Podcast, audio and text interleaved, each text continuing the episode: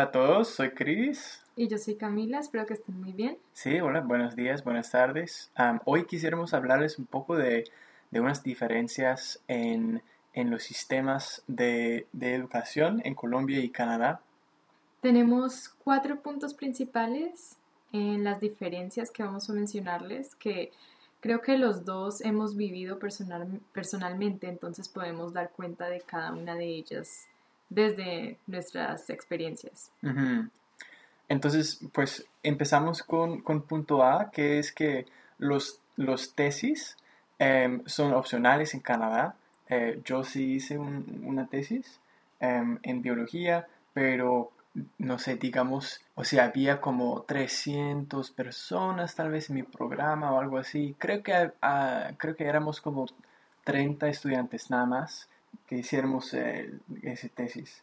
Bueno, en mi caso, yo estudié educación y como en la mayoría de las humanidades tenemos que escribir tesis, en educación era una, una obligación, no había manera de escapar la tesis y no conozco de nadie que, que lo hiciera, aunque habían leyendas de que si hacías esto, si hacías lo otro, podías no tener que presentar tesis. Pero al final todos lo tuvimos que hacer, incluso las personas que hicieron prácticas y pasantías, tuvieron que escribir incluso pequeños reportes que no eran tan pequeños, que eran básicamente tesis. Wow. ok, entonces, un primer pensamiento. En mi caso, yo, yo hice eh, la tesis o el tesis, por cierto. La tesis. Yo hice ah, esa tesis porque me habían dicho mis profes en la U que, que como hacer una tesis es como casi un tiquete a un programa de maestría después. Es decir, que haber hecho una tesis es como, es una prueba súper de, de, tu, digamos, de tu calidad como estudiante o como investigador o investigadora ah, y que eso como te puede ayudar mucho em, cuando, cuando vayas aplicando a programas, al menos en Canadá y otra cosita es que sí, creo que tienes toda la razón. Aparte de Canadá, no estoy seguro, pero como mis amigos, digamos, internacionales, creo que todos, todos sí han hecho tesis. Eh, me parece que es algo tal vez particular, raro de, de Canadá y tal vez Estados Unidos, que aquí no es obligatorio me parece interesante porque incluso en las maestrías ustedes tienen que tener alguna clase de conocimiento de, escritura académica. Yo no sería capaz de inscribirme a una maestría sin haber escrito una tesis antes. Me daría un pánico increíble, no podría del, del miedo porque es son dos años de escritura académica. Creo que necesitas experiencia para hacer algo así. Total, sí. Eh, eh, tengo una pregunta. en mi caso, eh, y mis, mis como colegas, los otros alumnos, creo que nos tomó un año hacer o escribir pues la tesis. empezamos, fue como cuatro o cinco meses de, como, de como planear la tesis, bla, bla, bla, y como hacer en mi caso el trabajo de campo, porque otra vez biología, entonces toca como ir al bosque o a, no sé dónde. Pero para ti fue dos años, ¿cierto? Bueno, fueron dos años, aunque la mayoría de los dos años fue planear y hacer reuniones en el semillero. Ah, bueno, digamos, aprender cómo hacer una tesis, algo así. Aprender cómo hacer una tesis. es demasiado generoso decir eso. Es demasiado generoso, yo creería. Porque uno puede hacer una tesis con un profesor o se puede unir a un grupo de investigación. Y yo me uní a un grupo de investigación.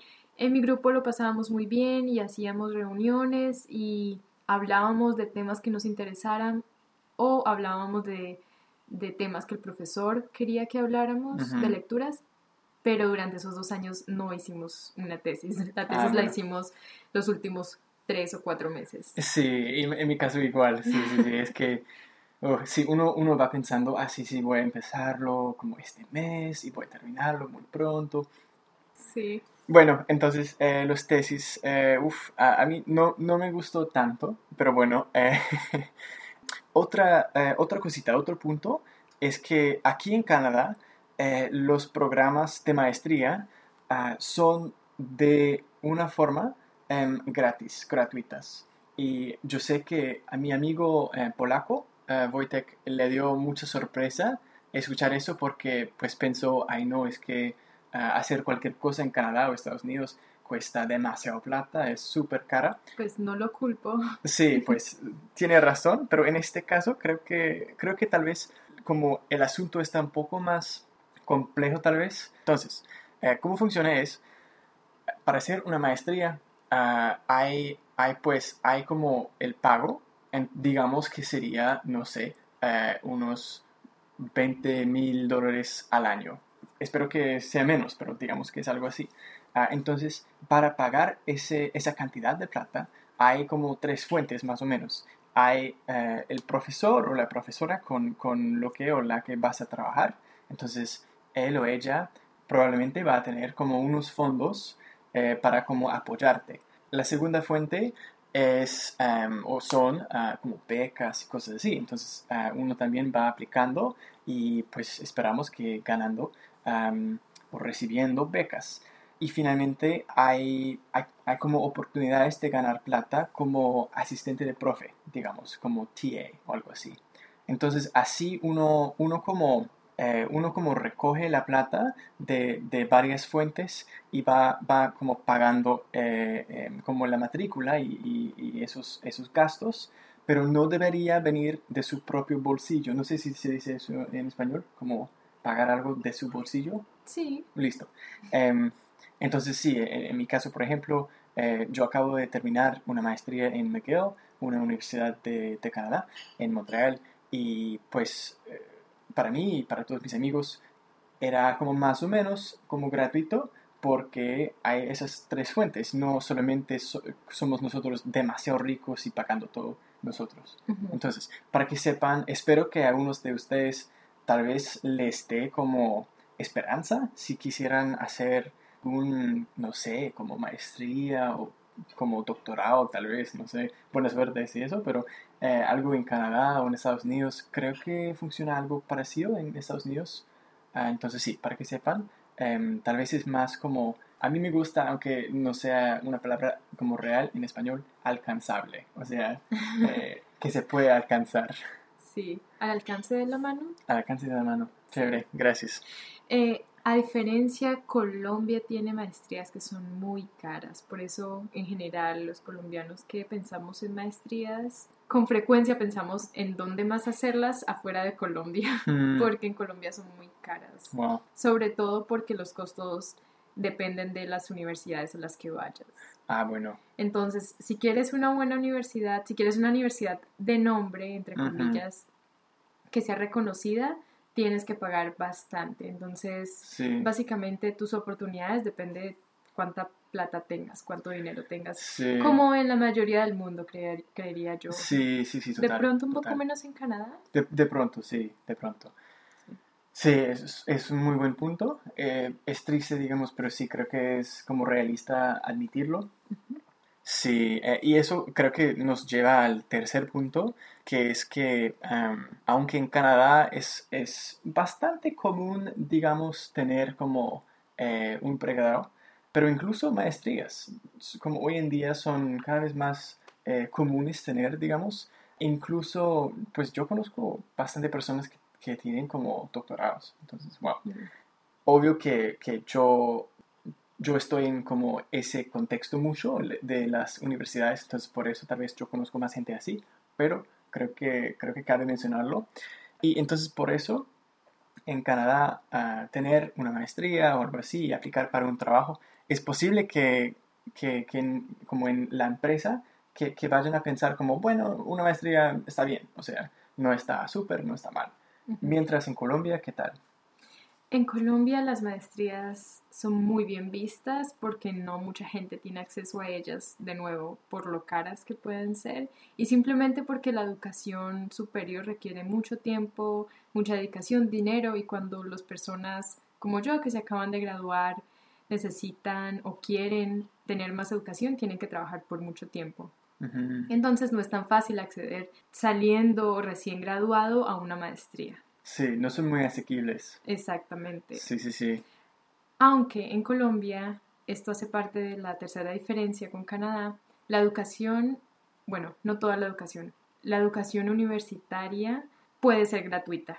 Hay educación pública Sí. financiada por el Estado y los costos de la universidad dependen de tu estrato socioeconómico, porque hay que recordar que en Colombia hay seis estratos socioeconómicos que perfilan a las personas Ujú. y a partir de eso ellos pagan sus servicios, su educación y otros impuestos generales en el Ujú. país. Y solo eh, para que sepan, si no, si no conocen ah, la palabra eh, estrato, es como un nivel, es un nivel de riqueza más o menos. Exacto. Ah, y, y ese sistema existe, yo creo, en Colombia por el fin de que la gente más rica pague para la gente más pobre, como en teoría, Ujú. aunque pues en mi experiencia he escuchado muchos colombianos quejándose del sistema porque creen que está como está roto, no funciona y que los, los ricos siguen con su, con su plata y aún más. Entonces, pues existe el sistema, pero no sabemos si funciona súper o no. Sí. Sí, pero, pero sí, es, es un muy buen punto y es algo que a mí me llama mucho la atención, es que en Colombia y en muchos otros países como en, en Europa, creo que en Polonia, en, en Alemania, eh, tal vez en los países como eh, del norte, pues ah, hay, hay como esa opción de, de universidad, eh, universidades públicas. Creo que suelen ser más difíciles como a acceder, como a, um, a entrar, porque hay mucha competencia, ¿no? Porque vale mucho. Am, y entonces al- algo así, algo parecido en Colombia. Mientras en Canadá y me, me parece que aún más en Estados Unidos, como la formación de la universidad es como, es, es una gran, es un gran negocio, ¿no?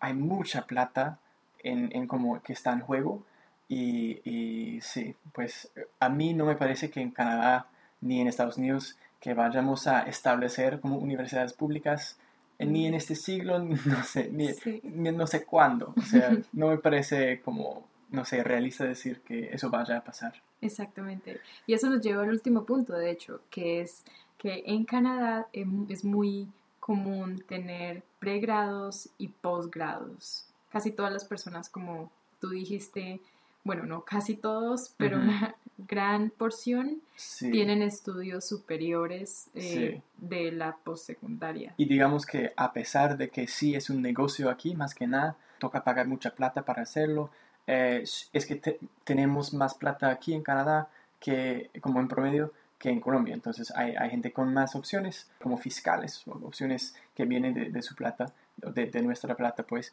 Am, entonces sí, como dices, es, es más común aquí. Ah, algo que me parece in- interesante a mí es que eh, unos de tus profes en la U Ah, ah, y, y lo digo no con desprecio, pero, pero por mi, pues no sé, mi experiencia en Canadá, lo digo, solo tenían maestrías, pero eran profes de la U, de la universidad. Me parece pues chévere, de hecho, porque aquí el enfoque es mucho más en publicar artículos, bla, bla, bla, hacer cosas así, y menos, digamos, en, en como el, apren- el aprendizaje de los estudiantes, de los alumnos.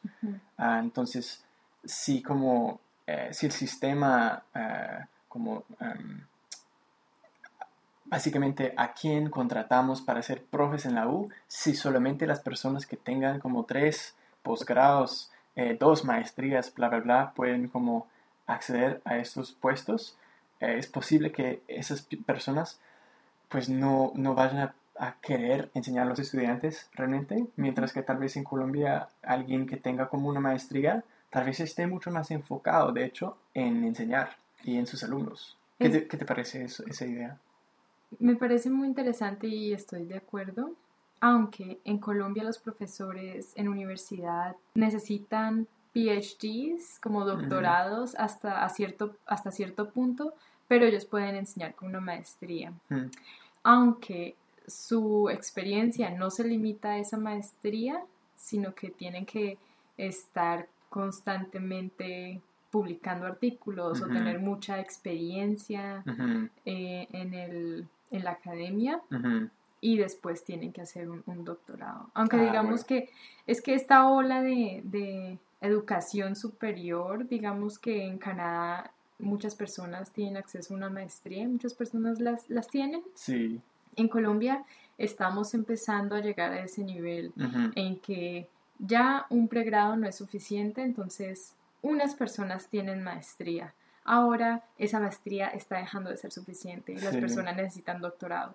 Pero no es tan fuerte como en Canadá, por ejemplo, que un profesor de universidad necesita, necesita al menos, no sé, unos 10 años, creo yo, de estudios de Sí, posgrado para poder Algo enseñar. loco así, sí, sí. Sí, en Colombia no, no es así todavía, creo Ujú. yo.